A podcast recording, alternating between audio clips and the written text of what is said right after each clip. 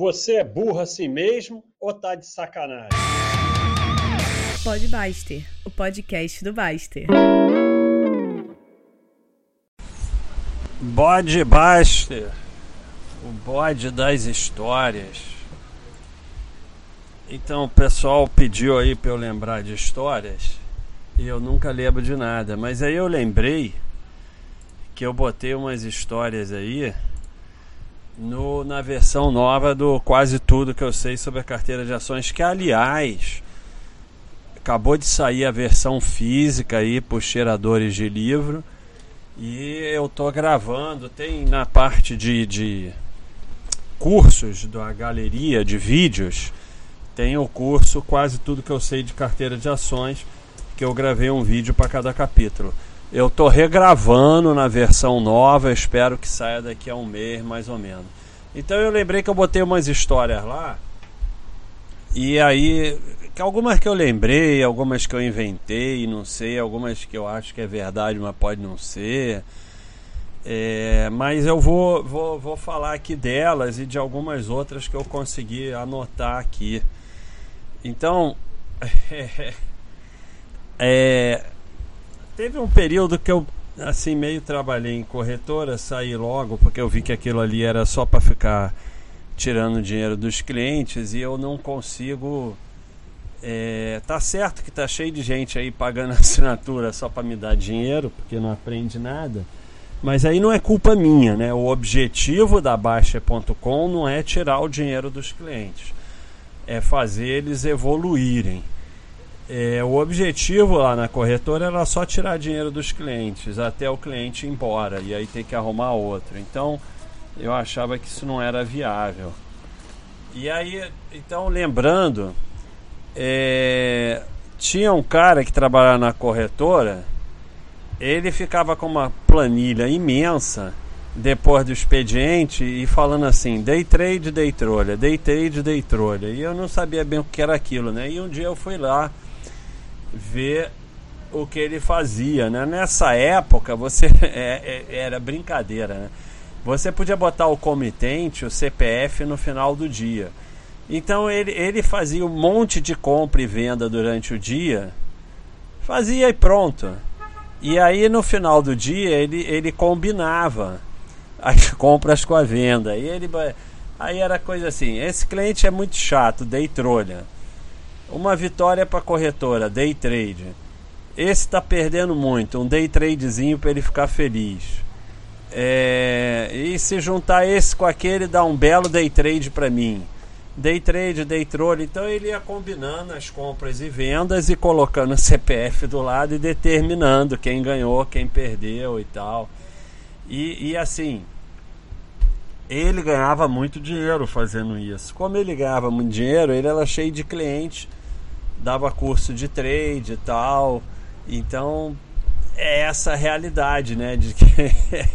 e assim, ele sempre tinha um trade vencedor para mostrar a boleta para os otários que fica nesse negócio de que tem que mostrar a boleta.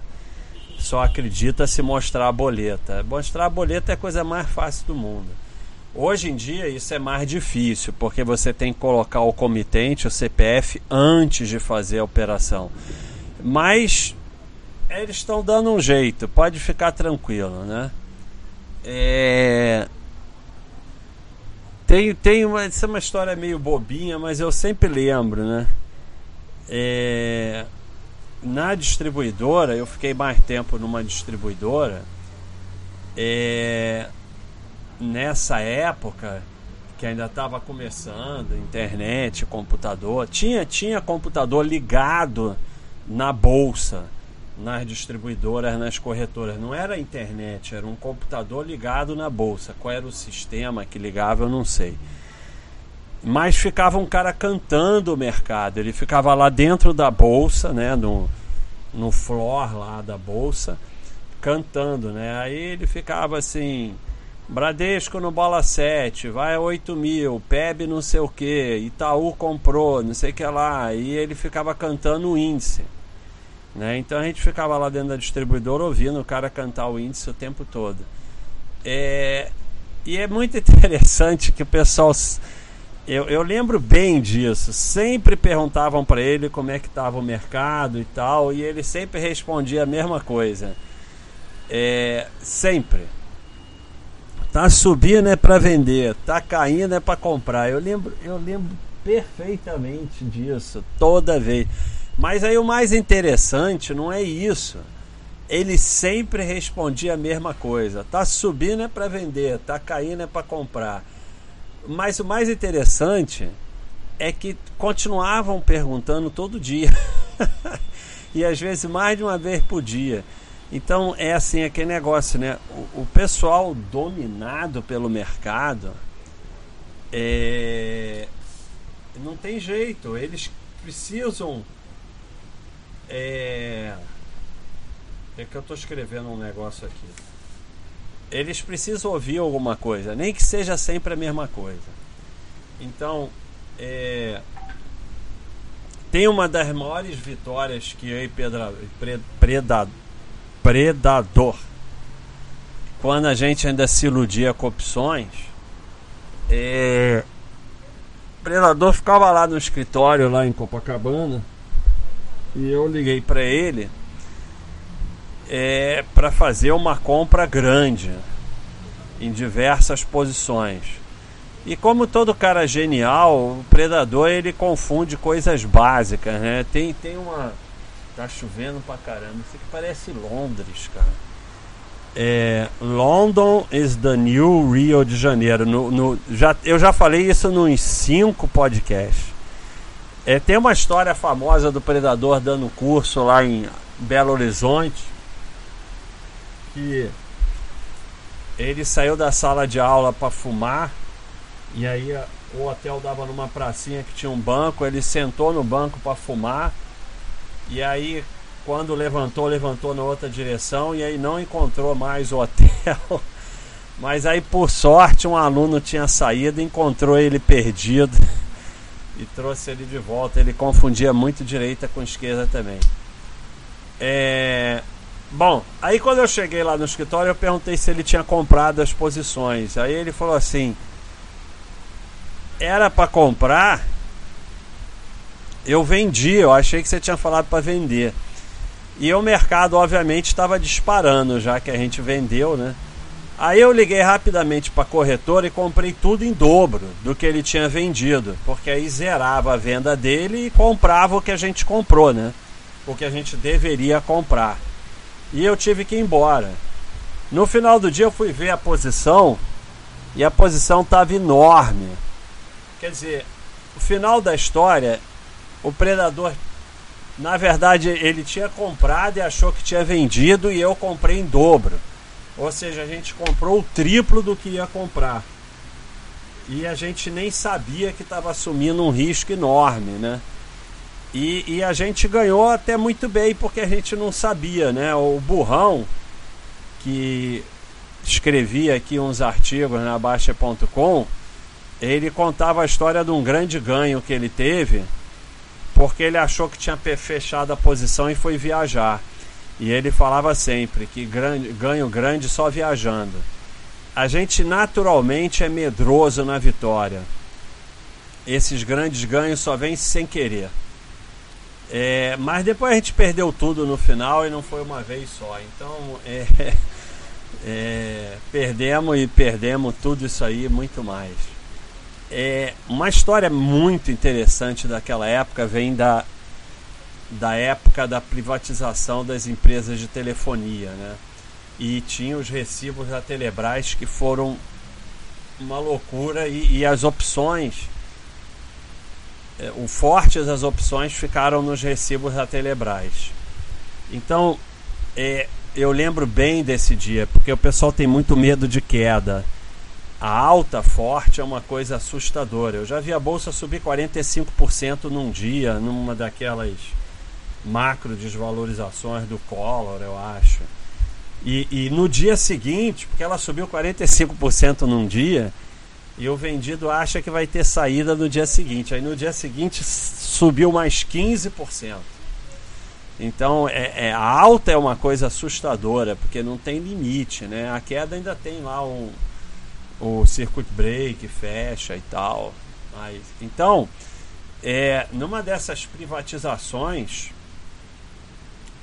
é, os recibos da Telebrás eles subiram tanto, mas tanto, que não tinha como fechar posição vendida nas opções. Né? Nessa época que eu fui entendendo, por isso que eu estou aqui, apesar dos ferros que eu levei, eu entendi o que, que era venda descoberta e o risco que tinha na venda descoberta, porque pode vir um imponderável, né? É o dia do, do recibo da Telebrás. Subiu tanto que quem tinha ação entregou a ação e pronto. Você está coberto pela ação, você entrega a ação, é exercido, toma lá o ferro, mas o ferro é só o que você tem, né? É, não tinha como fechar. Era uma coisa assim inacreditável. Eu lembro disso. A opção tá assim 60 centavos e o primeiro vendedor 28 reais. É uma coisa, eu é verdade isso. Eu lembro disso. É, sabe? Aí essa história é verdadeira. É, é, tinha um cara lá na distribuidora que adorava vender descoberto. E eu tinha medo daquilo. E esse dia eu entendi porque eu tinha medo. É, é aquele negócio. Eu, eu, no livro do daquele grande físico, né, que vivia na cadeira de roda, ele falava que esse negócio da intuição são emoções tão fortes que andam muito para frente, mas andam até um pouquinho para trás. Então eu acho que o meu medo de venda descoberta que eu já tinha antes vinha desse dia do recibo da Telebrás que andou para trás, né? Então, aí esse cara adorava vender descoberto, né? E eu, e eu lá na distribuidora perguntava que porque ele sumiu, né? Ué, cadê ele? Aí, porra, dele dizer ele foi para salto. E eu era novo lá, então eu ficava tentando entender e preferia não perguntar, porque eu achava que podia ser alguma gíria do mercado e eu não queria mostrar demonstrar burrice, então é como aquele negócio, burro calado é menos burro que o burro que fala, né? Então eu fiquei quieto, né? Tentando aprender que gíria é aquela. Aí um dia, o pessoal falando, eu entendi. Ele tinha ido para Salto de Guaíra, que é uma cidade no Paraguai que faz fronteira com o Paraná, que ele tinha parentes no Paraná. Então os parentes podiam visitar ele. A última vez que eu soube, ele estava lá. Então é, e hoje em dia já era, né? É bem mais difícil, né? Mas então, se você não controla risco adequadamente, é, é um dia você pode terminar é, no Paraguai, né? Se você vende descoberta. Vou dar pause. Então, tinha, eu acho que é O'Hare. Se não for, tanto faz. É, mas tinha uma, uma eles chamavam de uma, de uma operação. Eu acho que está no livro do especulador, né? Reminiscência de um especulador. Uma operação que eles chamavam, que era o nome do aeroporto. Eu acho que é O'Hare, o aeroporto de Chicago. Então a operação consistia de uma. Você vende tudo que você puder vender no mercado, né? Descoberto. Vende tudo que você conseguir vender, que a margem deixar e se o mercado desabar, você está rico. Se o mercado subir, você vai para o aeroporto e pega um avião para o Brasil, né? Que na época era isso, era fugir para o Brasil, né? Tinha essa história. Então essa é a história aí do Salto de Guaíra. É, essa história é verdadeira mesmo. Todas elas são verdadeiras, né? Mas é, essa daí eu lembro bem, né? Tinha um pessoal me chamou, eu já tinha aí fama com opções e tal, tinha escrito livro. E me chamaram para uma grande operações que é o pessoal ia fazer vaca, né? Vaca você compra uma posição, vende três, quatro vezes mais em opções de menor valor e trava lá no pó, né? Travar no pó é naquelas opções de centavos. E aí o pessoal ia fazer essa operação, mas falaram que como a posição era monstruosa, é, eles não iam travar, que a trava ia ser na volatilidade e que por isso que me chamaram para fazer essa trava na volatilidade. E aí eu disse que não existia trava na volatilidade, que toda opção comprada tem que ter uma opção vendida ou tem que estar coberto por ação.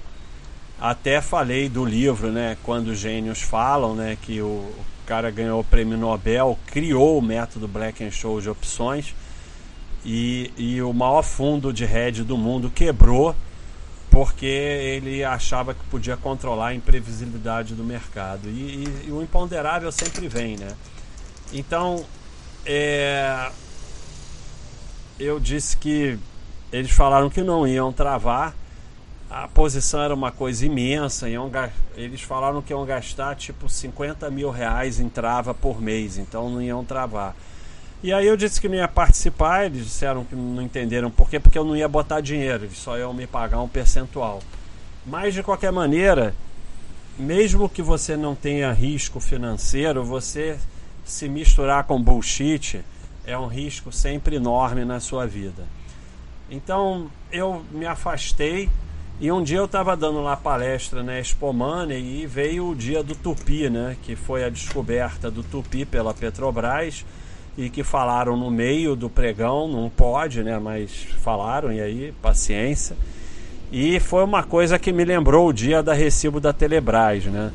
Opção de 10 centavos foi para 13 reais, opção de 1 real foi para 50 reais e não tinha venda na pedra. É... E aí depois eu soube do pessoal daquele grupo que que não iam travar, obviamente perderam tudo. E o pai, que era um, um dos maiores gênios do mercado, perdeu dois terços do patrimônio dele pagando as dívidas do filho com essa coisa mágica. Então, assim, você botou o seu na reta, na bolsa, vão te pegar. É só questão de tempo. Se ficar se achando esperto, então é, já era. É... Deixa eu ver, pensar outra.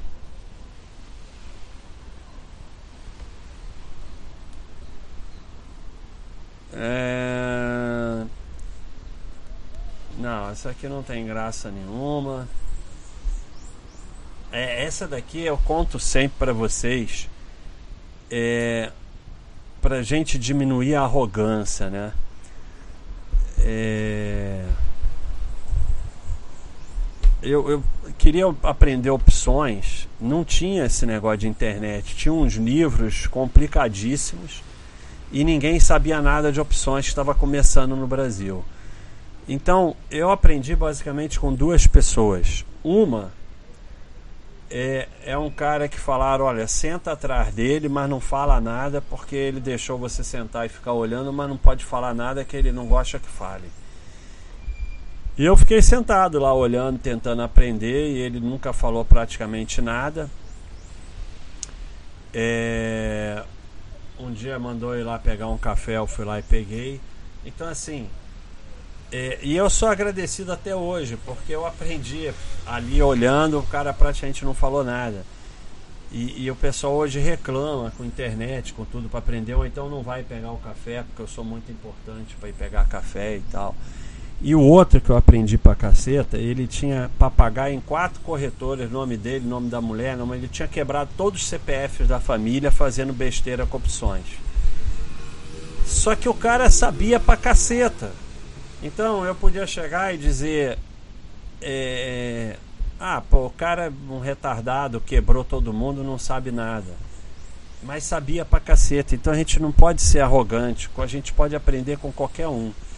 E aí tem uma história muito interessante que um dia eu estava lá na Expo Money autografando o livro e esse primeiro cara é, que eu aprendi que não falava nada, ele foi lá e comprou o livro e pediu para eu autografar. É... E, e, aí depois eu vi que era ele, fui lá falar e perguntar, pô, por que, que você comprou o livro e tal. Aí ele falou, falou praticamente nada, deu os parabéns e foi embora.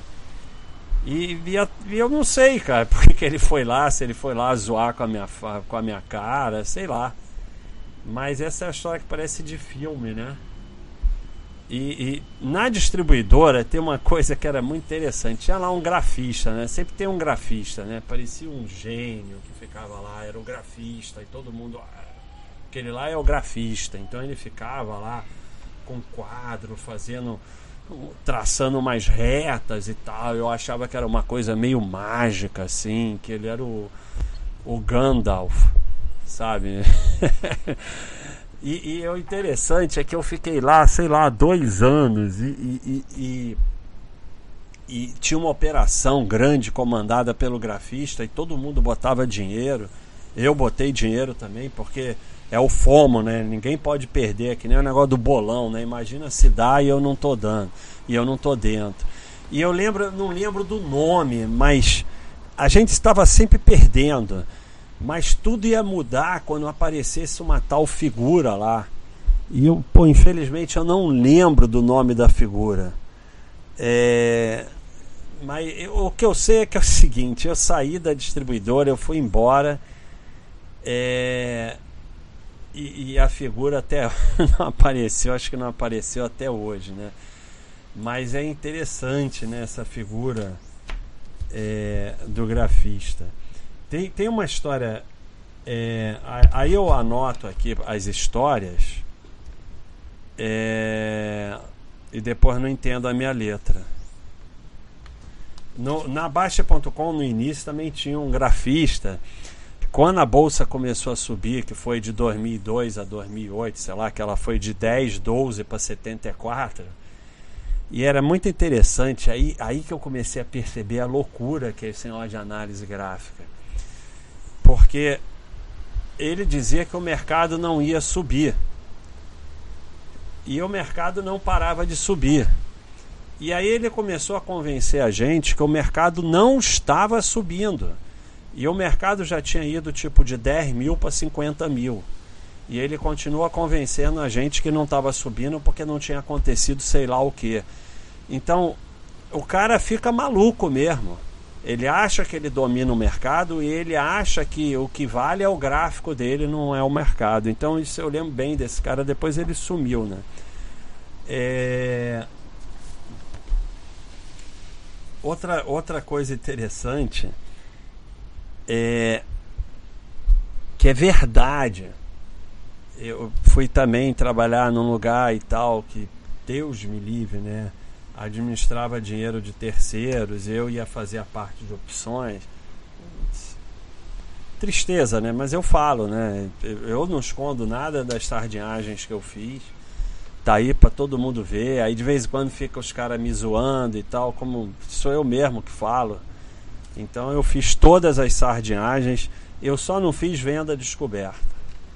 Por isso que eu tô aqui, senão teria quebrado. É, já quebrei, mas teria quebrado mais sério. Engraçado que tá chove, para, faz sol, aí chove de novo. E eu tinha que pegar minha bicicleta lá na, na mecânica, mas não vou pegar não que vai sujar toda, tá limpinha. É, então, é, eu falei, olha, eu vou trabalhar aqui com vocês, mas eu quero uma coisa isso aqui é de risco, então eu vou botar aqui no contrato dos clientes que frisado aqui, ó, que pode perder todo o dinheiro que investiu. Ah, não, não bota isso não, eles não vão assinar não. Tem que botar, aí botei lá. Que o investimento é de risco e que pode perder tudo, tal, botei claro, grande, em vermelho e tal. E quando o cliente assinar, eu falava, ó, você leu isso aqui? Li. Todos assinaram, todos. E aí? Todos que tiveram perda, qualquer perda, por menor que seja, falaram a mesma coisa. Vocês não avisaram que podia perder. Então esse é o ser humano, não mexa com o dinheiro dos outros. Não mexa com o dinheiro dos outros. Vou repetir, não mexa com o dinheiro dos outros. Nunca vai dar certo. Nunca.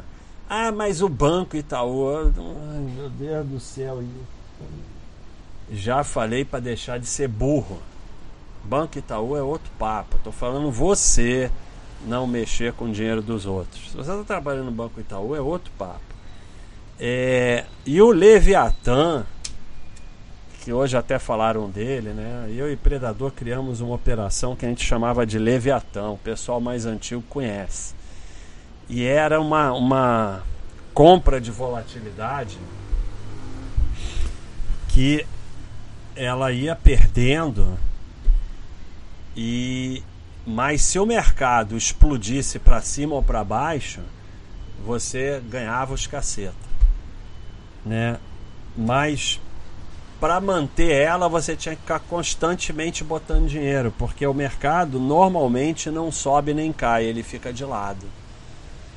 E só que assim, a gente montou, levou um ferro, perdi os caceta, perdi muito. E aí depois voltei e falei, olha, por isso que no livro de opções está lá opere pequeno 200 vezes. Isso aí foi porque a gente fez grande demais. Dessa vez vamos botar um limite. O risco não pode passar de tanto. Obviamente não não é, não respeitei o limite, fiz de novo uma operação imensa e dessa vez foi mais interessante porque levei o ferro logo antes do mercado começar a subir que nem um doido que eu teria virado bilionário em Mônaco. Uma semana depois, se tivesse aguentado a margem mais um pouquinho, mas a chamada de margem ela te, te mata pelo coração. Todo dia de manhã você começa a entrar em pânico que o cara vai ligar para você botar mais margem. Isso é enlouquecedor. Não façam nada desse tipo, porque assim, você já acorda em pânico, tacático, o cara vai ligar e dizer, olha, precisa mandar mais tantos mil reais para a gente não desmontar a operação e não sei o que e tal. Nossa. Às vezes eu acho que não é verdade, que eu não fiz nada disso, porque é tão imbecil, mas tão imbecil as coisas que eu fiz que às vezes eu fico achando que eu invento.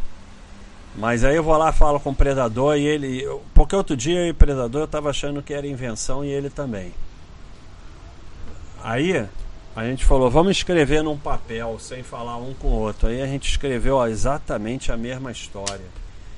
Porque a gente estava achando que, que era uma, um delírio coletivo, que a gente. Não é possível que eu tenha feito essas imbecilidades, mas é aquilo que eu falo para vocês, é o caminho.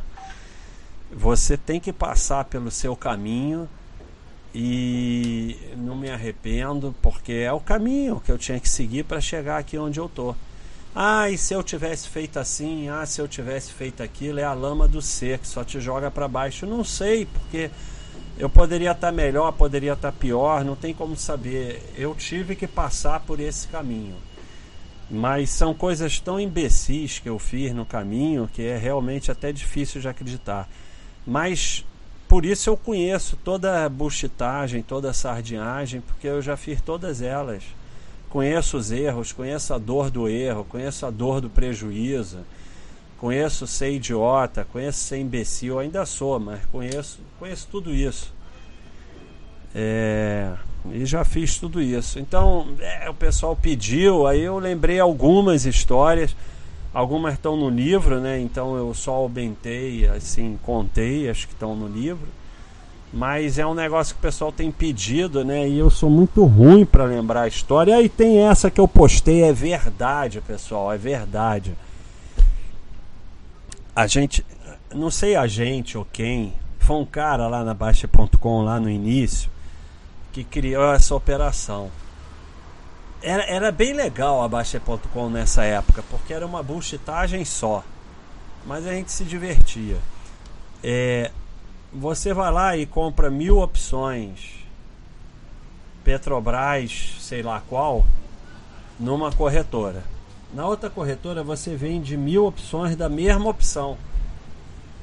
E a gente discutia isso, e é óbvio que isso é uma imbecilidade total, mas é, a, gente, a gente ficava discutindo essa operação e volta e meia voltava a discussão e a gente discutia cientificamente essa operação A gente discutiu muito essa operação. E aí o pessoal olha Baixa.com hoje, como diz a Cissa, quando eu cheguei aqui era tudo mato. E o pessoal não sabe, cara, o que, que já foi isso aqui. Quem quiser vai lá naquele arquivo da internet, bota lá Baixa.com e vê é, a primeira página 2001, 2002, cheio de bullshit, trade, não sei o que, sei que lá, análise técnica da Telebrás. Não, Telemar, análise técnica da Telemar. Então, é, é, foi duro, foi duro. E assim, a gente podia não ter sobrevivido. Foi muito duro.